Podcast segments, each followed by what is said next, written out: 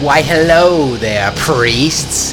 You have found the hardest book review podcast there is, where we digest life changing books. We shit out greatness and we change our lives one book at a time. Are you ready? Are you ready? Are you ready? And here we go. This is Troy Hollings with the Curiously Disagreeable podcast. Welcome back. This is episode two of two of No Second Place Winner. Our hero, Bill Jordan, is the hardest man we've ever had on this podcast since since goddamn Colonel Cooper and maybe even Yamamoto Tsunetomo. In episode one, he spent a lot of time extolling the virtues of the fast draw while also teaching us some pistol shooting. And in this episode, we get to get into the meat, the how to survive, the tactical life lessons that knuckle dragon baboons like us can take away and use to, yes, get rich, jacked, and become gods among men, or at least not die in a self defense situation. Into the book, The Handgun. Why a handgun? A handgun bears the same relationship to a law enforcement officer that a hammer does to a carpenter. If the analogy is not perfect, neither is the tool. Where an officer knew that he was headed into trouble, certainly a handgun would not be his choice of weapons. It is difficult to shoot well, inherently inaccurate compared to a rifle, and lacking in power. Probably his first choice would be a shotgun. Here, we have the most efficient tranquilizer ever developed. Jesus Christ. Or if a shotgun was not available, then a rifle would get the nod over a handgun. But unfortunately, such prior knowledge is seldom available, and we need to come back to the original premise. The handgun is the tool of the peace officer's trade. It and it alone will probably be his sole companion when the chips are down. What it lacks in the other virtues are overbalanced by its portability and availability. So he's saying there's a lot of negatives of a handgun. You know, they're small, they're not that powerful, they're super inaccurate compared to a rifle. I got it. I, I did. You know, I'm American. I bought, I bought an AR-15. I did. Okay, I did it. And the first time I shot it, I had these. Uh, so I have steel targets set up, and first of all, like I didn't realize how much more powerful the bullets are. So I accidentally like shot some holes in my fucking like new steel targets, and I'm like, God damn it! But um, it was shockingly easy. Like my 70 yard uh, target, which is like I can hit it if I shoot 10 times with the pistol, I can hit it 5 out of 10 times, which is like actually pretty good compared to normal people who couldn't hit it at all. But it's still like 5 out of 10. I used the, the rifle and it was like 9 out of 10. And the last one was because I got overconfident. But what he's saying, the thing is, you know, I can't, I, I can still hit 5 out of 10 at 70 yards with a pistol. That's still pretty fucking good. And you can't take a goddamn rifle to, you know, Best Buy. I mean, you can, but you're going to get shot. And so, what can you do? Well, you can you can always have a pistol on you. So from like a fragility perspective of Nassim Taleb, you you can ain't nobody can predict shit. No one can predict anything. So what do you do? You set up a system that can handle crazy shit. And so you can't predict when you're going to need the rifle. So you just you can't rely on it. It's not even part of the calculus. So you have to have the pistol because you can predict that, hey, if you carry it every day, you're probably going to have it when shit gets crazy. This is again where he goes to, um, he goes into like the types of guns and the calibers, and, and none of it really applies that much anymore except to show that he was such a fucking innovator. And I'm going to relatively skip most of that. Um, suffice to say, though, that anything that we can buy from an upstanding manufacturer like you know Ruger, Glock, Smith and Wesson. I mean, it's something that he could only have dreamed of, and he loves the 357 Magnum, which again, as we saw with with Jim Cirillo, when when you're gun fighting with six six rounds, you know the the bigger you know bear killing rounds are probably the way you need to go. But when you got 17 plus 1, the calculus now is pretty much 9 millimeter plus P self defense ammo. But where he was so innovative, and, and this was like 50 years ahead of anybody even thinking of this, is he used wax bullets. And so what he was trying to do is he realized, you know, he got good enough at learning how to shoot that he taught himself, you know, how to learn. And he realized like, oh, I shouldn't just be shooting regular bullets all the time because A, it's expensive, but B, like, think of the reps that I can get in if I find a way to, you know, either dry practice, but like the negative of dry practice is you don't have fucking recoil. So he, he built these wax bullets and um, would practice with those. So like had the recoil, but it was a, you know, it didn't, you didn't like accidentally kill Betty. When I look back down the years, I cannot help but shudder at the thousands of rounds of wad cutter and service loads I have fired in fast draw point shooting practice. The only defense for this foolishness is I did not know any better and I did not know the way. A more probable answer, though, is that being young and reckless in those days, I would have probably considered any substitute for the real thing as too sissified for anyone as rough and tough as I fancied myself to be. But the point here is so like I actually bought a 22 pistol and it turns out it was like the world's shittiest pistol and it like I had to buy a kit to make the sights work and even that like they were still 6 inches to the left at 15 yards, which is like pretty bad. And um, so I put it in my vise, and then I actually scratched it so much, and it's the worst. So I'm gonna buy a nicer 22 that hopefully just shoots like a normal gun. Like, please just go where I point it. Um, but I bought a 22 pistol to try to do the same thing because you know shooting nine millimeter, a so damn expensive because that's you know that's your carry concealed you know concealed carry gun many times as a nine millimeter. But or a you know 45 or whatever but like man so expensive. And also there's there's a certain like there's a certain limit to how many times you can shoot a gun with a huge recoil before like any human being starts developing the yips where you're like oh fuck it's gonna go off. And then you're like oh shit. And then you know you have the safety on and you obviously you know show everyone that you're flinching. Whereas if you can practice with wax bullets or you know a 22 then you can you can get like the benefit of the recoil without accidentally you know burning in that flinch. Like there was this one time where i was getting my hunting rifle ready and um, it was an outdoor firing range and i was shooting my rifle which had a huge kick because i was an idiot and i just was like biggest caliber please and i got a 30 6 which like is good and I'm good at shooting it now, but like fuck, it was a lot. And um I was shooting that next to a guy sh- shooting a fucking 50 caliber that had a muzzle brake on it which basically just like shot the air to the left and I happened to be the left. So I shot 20 rounds through my hunting rifle and dude by round like 17 I had the yips so bad that I couldn't even hit the paper. And my and, and so like the summary is the he's very innovative to think about using practice loads like wax bullets because you know the temptation is just like just live fire but if you can get you know 20x the practice at half the x cost and no yips. Hey maybe consider it but now we're rolling into the two sections that caused this book to go on my list of insane life-changing books. We're going to talk about how he views combat shooting, which, you know, combat is like really, markets really well, but what he's basically saying is effective shooting in the real world and gunfighting, tools of the trade, combat style shooting. The most difficult of all types of firearms to learn to shoot accurately is the handgun. It must be supported by the hands alone at one point, as compared to a rifle, where it was the shoulder, the hands, and they all form three points. And I you know, I, I know I mentioned this, but I noticed this with the AR, uh, and I was like, holy shit, this is way closer to a gross motor skill.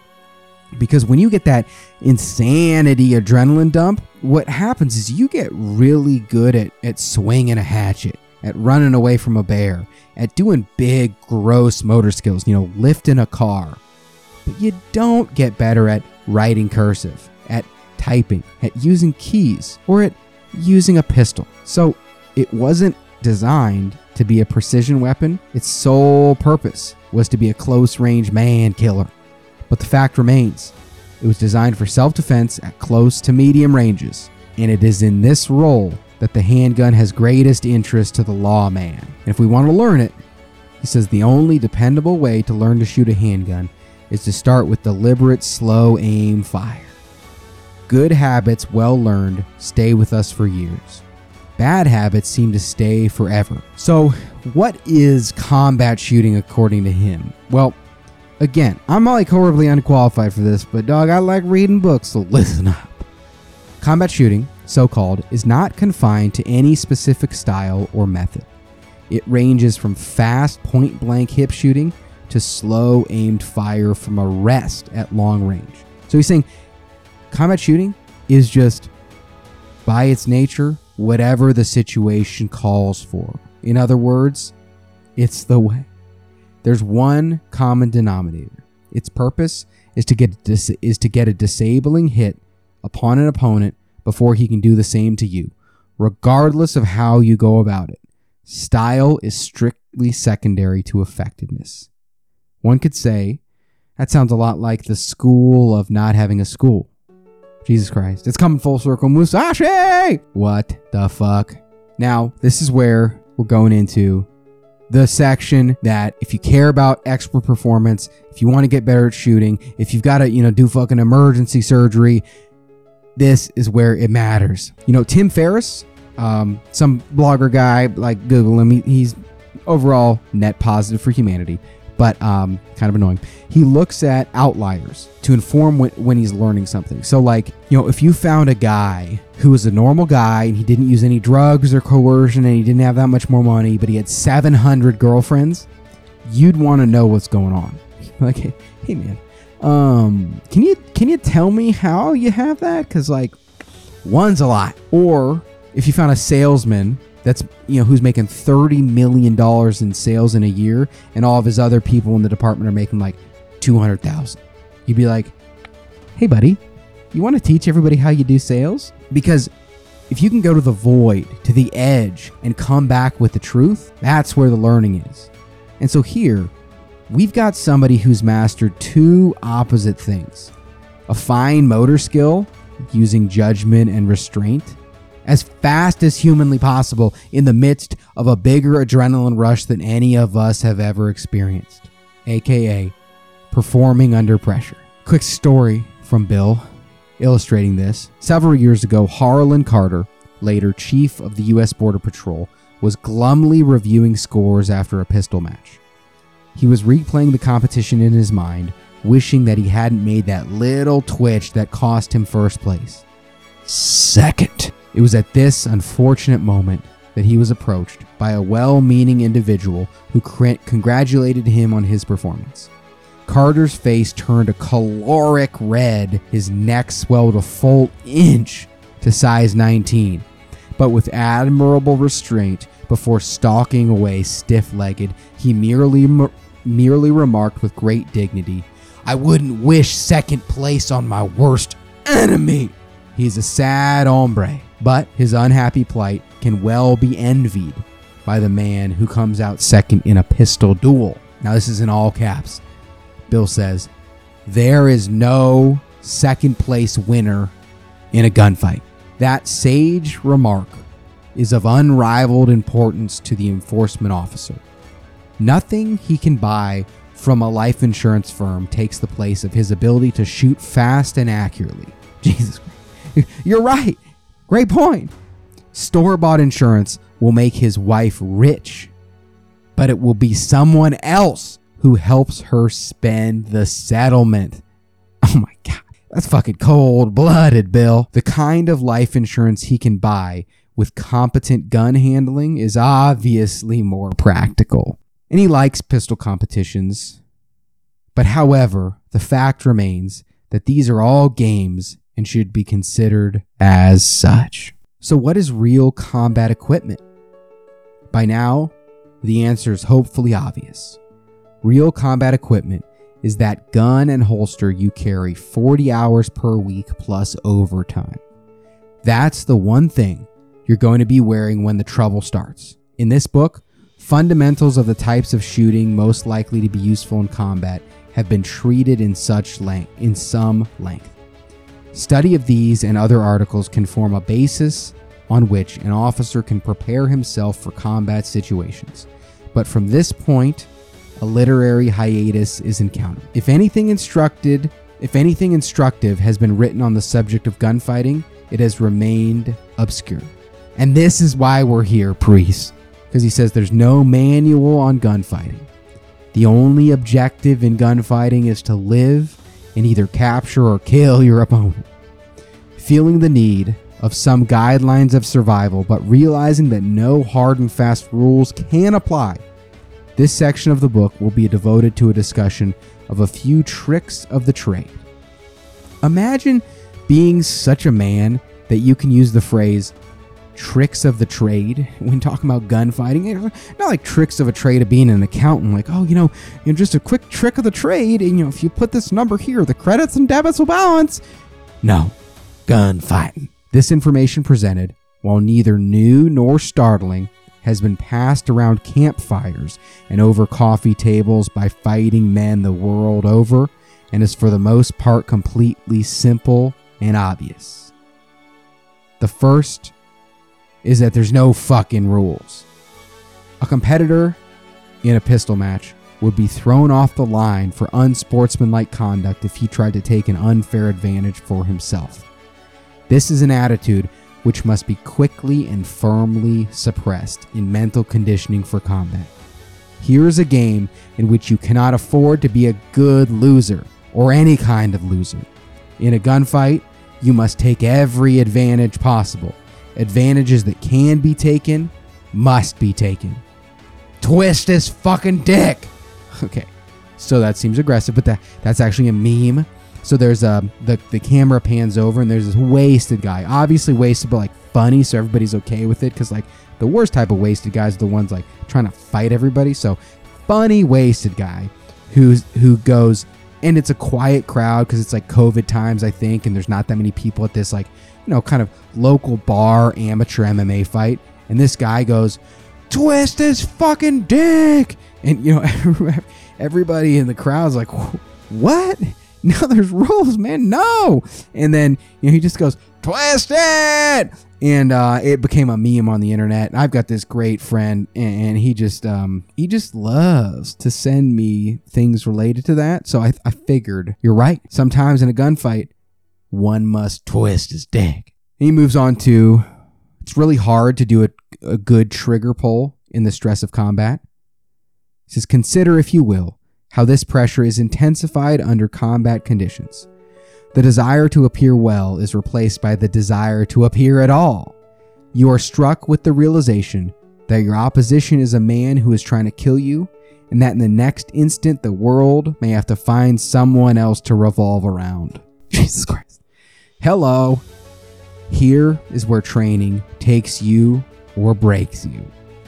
And, the, and this matters because this is the same as doing, you know, high stress surgery or giving the largest client presentation of your life or, you know, talking to the hottest girl ever or proposing or whatever. And there's a question asked by young officers a lot. It's how how would I do? How would I respond? You know, and if you're a concealed carrier or you maybe have a firearm as part of your self-defense plan, you have to ask yourself that as well. A question often asked of themselves by young officers is how will I comport myself in the face of fire? Will I stand or will I break?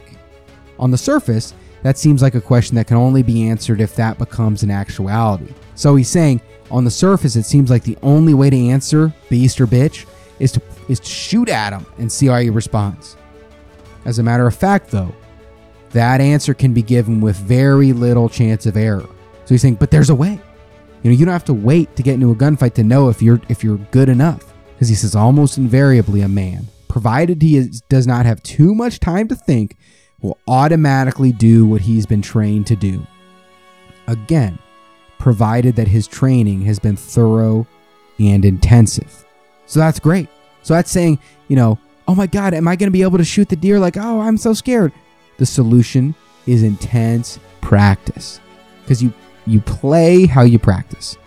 And then so he tells the story of one of his officer friends being pinned down by a guy with a 30-30 rifle at 200 yards. So like that's iron sights probably. So like the rifle's like way more accurate than the pistol at 200 yards, but still like a you know, you got to be sitting still and like take a good slow shot. You know, it's not like it's not like Call of Duty where, you know, it's completely unfair. But um one of his friends decided, you know what, I'm, I'm going to put a stop to that rifle guy. And so he, he, he says, but they tell of a Western epitaph. So like a graveyard, trans, graveyard, a note on the grave.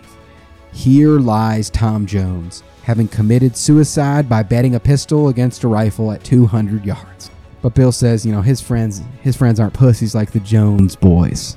Using a little Kentucky windage, a steady hand, and a hard dick, he hit the rifle guy three times.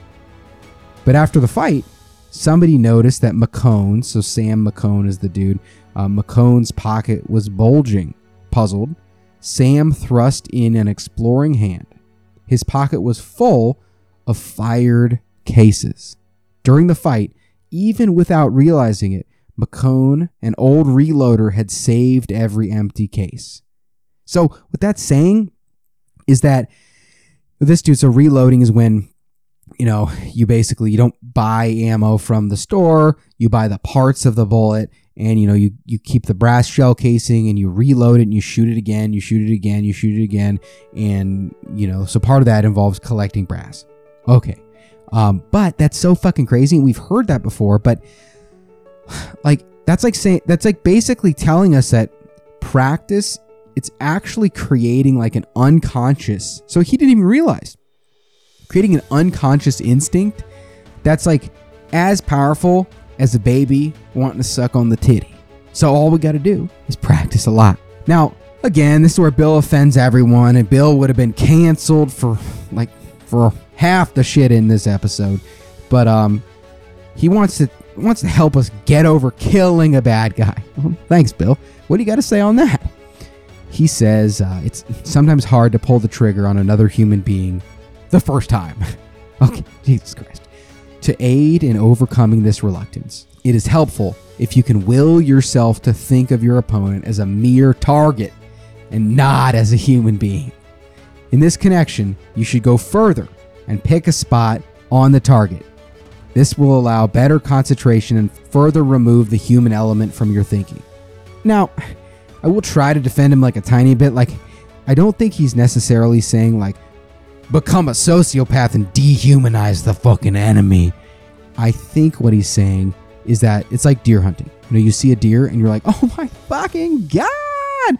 Well, the best thing you can do is you need to just look at it and in your mind, you need to just use the pattern that you've practiced a lot of, oh, it's a deer target. And like for me this year, I got a deer target that looks like a deer. And so, you know, I'll I don't shoot it all the time, but I'll do like a couple shots that I really, really want to be fucking good. And I will, you know, be like, okay, it's the biggest deer you've ever seen. Oh my God, your dick's gonna fall off. You got crabs. You don't have feet. Everybody's gonna kill you. Shoot the deer. And um, it, it really does help. So what he what he's saying is that you know like if you see a deer, you need to d- don't be like oh fuck it's dinner. You need to be like okay, just it's just my deer target. Hey look my deer target's moving today. I can still shoot it. Whatever, no problem. And so I think that's what he's saying. But then he gets a little crazy, and like my defending him is completely gone because he, he says, if this works for you, try to continue this thought experiment that you were shooting a target after the fight is over. There's no point in allowing yourself to feel remorse. A man who will resist an officer with, with weapons has no respect for the rules by which decent people are governed. His removal is completely justified and should be accomplished dispassionately and without regret. Jesus Christ, Bill, drink. now, this next phrase, this quote, like legit is the thing that I took away from this book five years ago that made me think, hey, read this book again, man. This book's good. So he tells the story of an old timer, so an old guy who, who gave Bill some great advice. And um, this is actually a phrase that I repeated to myself over and over, not over and over. Like I'm not, I'm not crazy, but I, I repeated to myself uh, while I was doing pistol competitions. If you get in a gunfight, don't let yourself feel rushed. Take your time, fast. Let me say it again.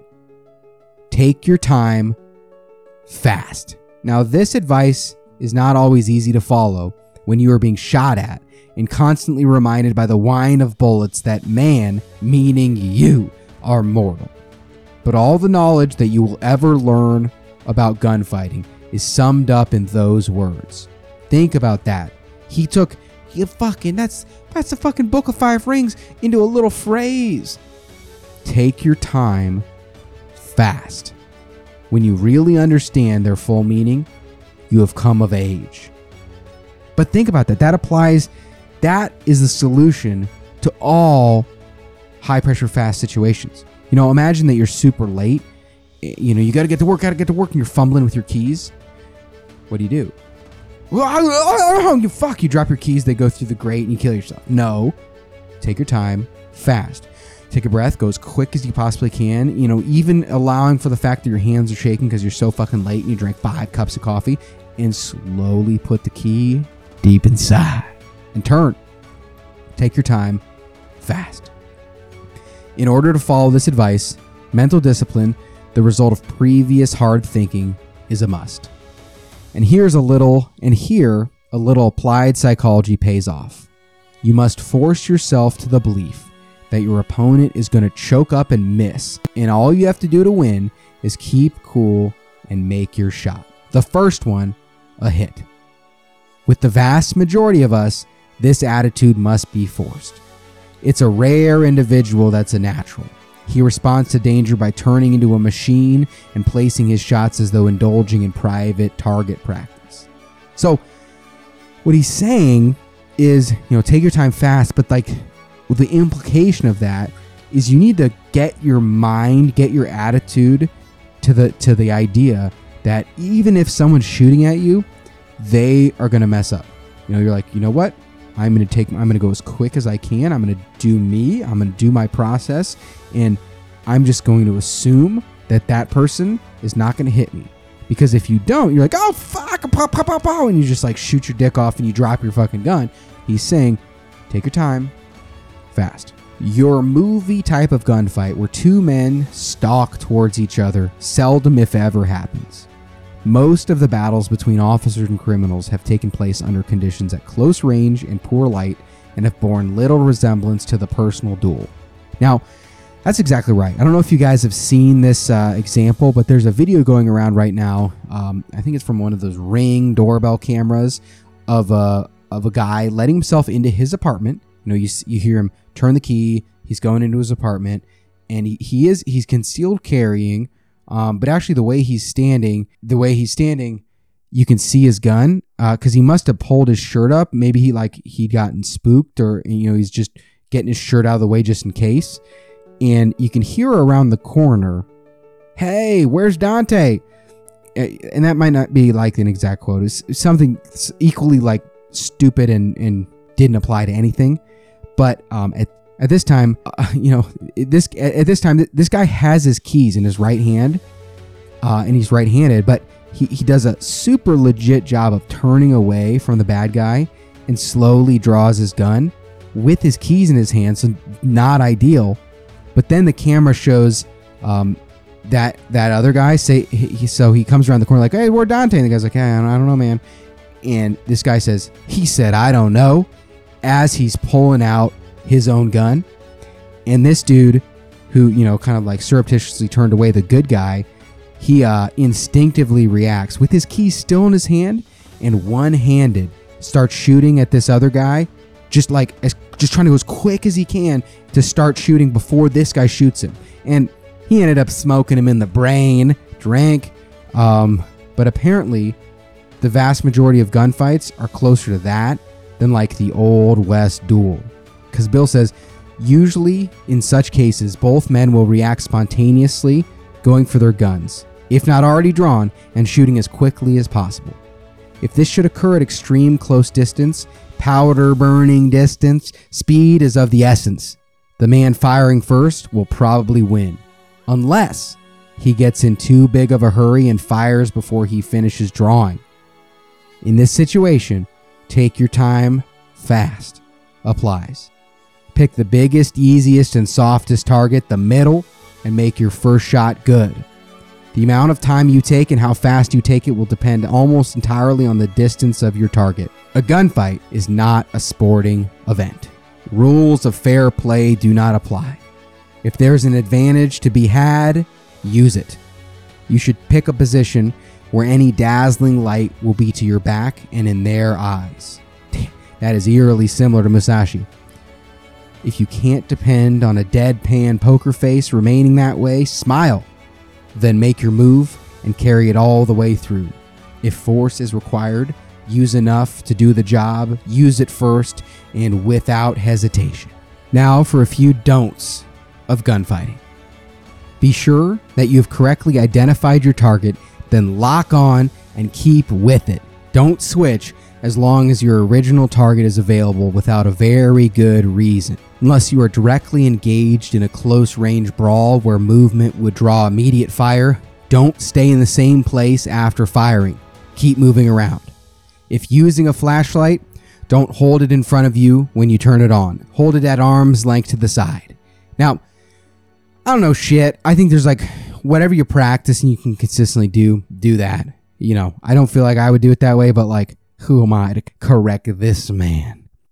And one more thing pure guts have won many a gunfight.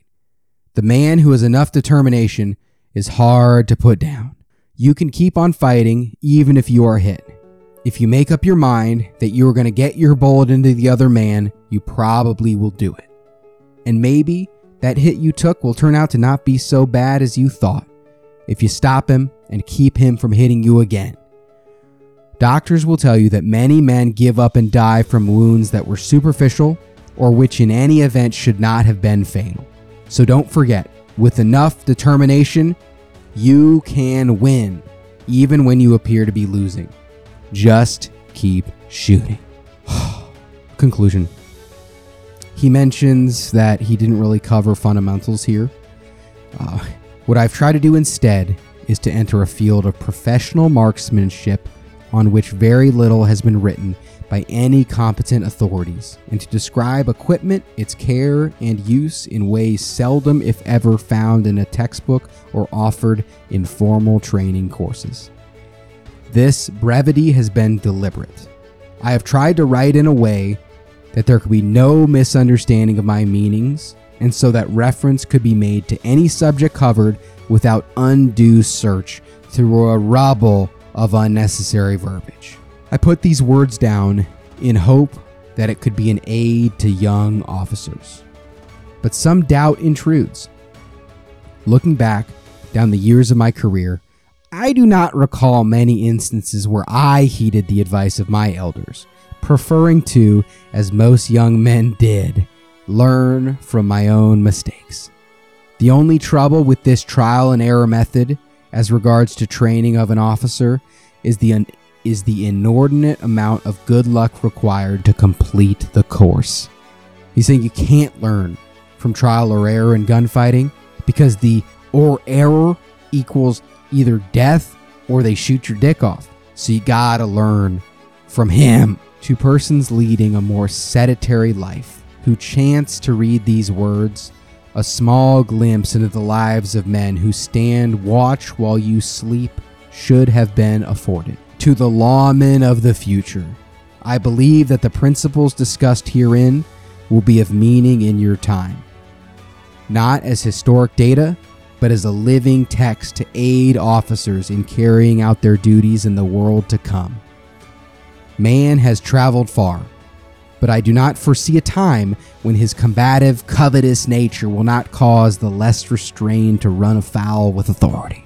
He's saying, Yeah, we're all sophisticated, but we're still going to need to vaccinate the criminals with bullets.